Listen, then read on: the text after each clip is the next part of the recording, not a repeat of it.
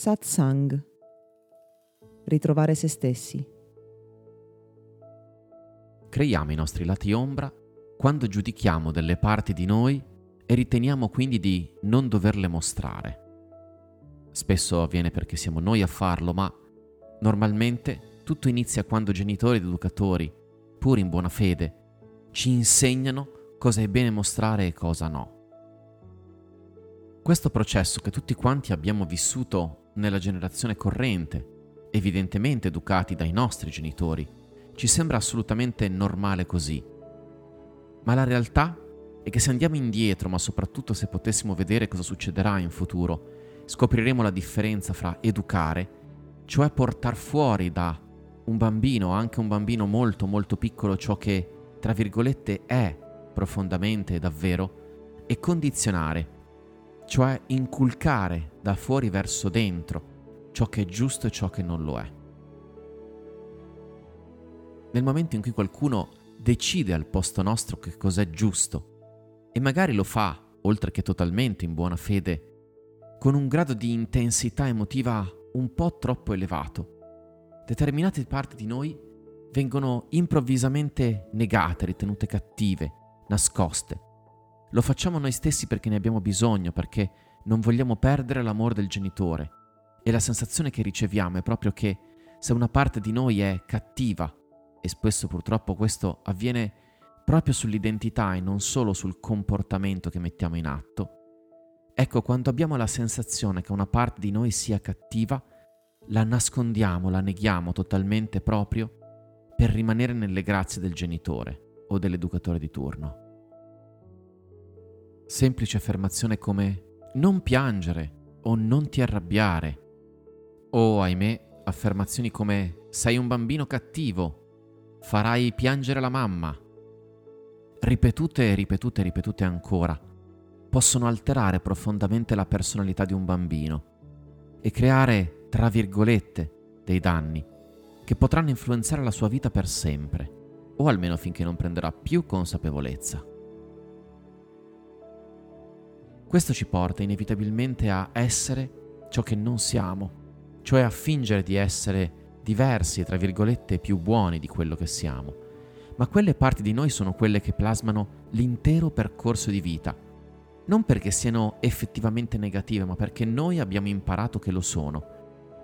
E forse poteva avere un senso in un certo momento che un certo aspetto, un certo comportamento, o persino una parte di noi venisse giudicata per preservarci per tutelarci, ma crescendo poi il percorso di consapevolezza richiede proprio la comprensione che dobbiamo recuperare quei lati ombra,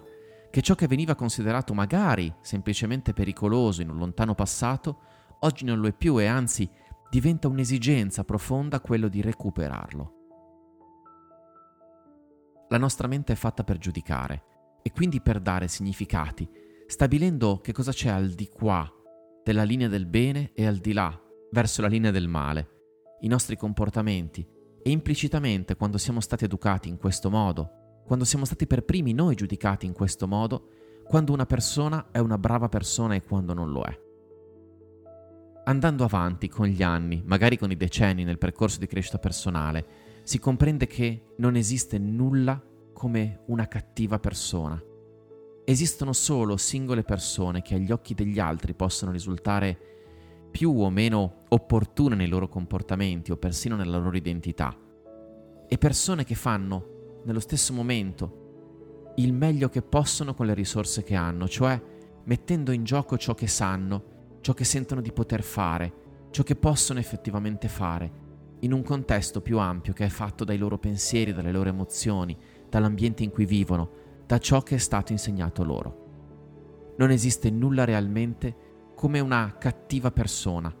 Ognuno di noi potrebbe essere giudicato in questo modo, a prescindere da quello che facciamo, ed è estremamente difficile rendersene conto all'inizio, perché noi abbiamo una prospettiva che è la nostra e ciò che noi facciamo è tra virgolette giusto così, giustificabile, perché ha una causa e delle buone ragioni per essere messo in atto.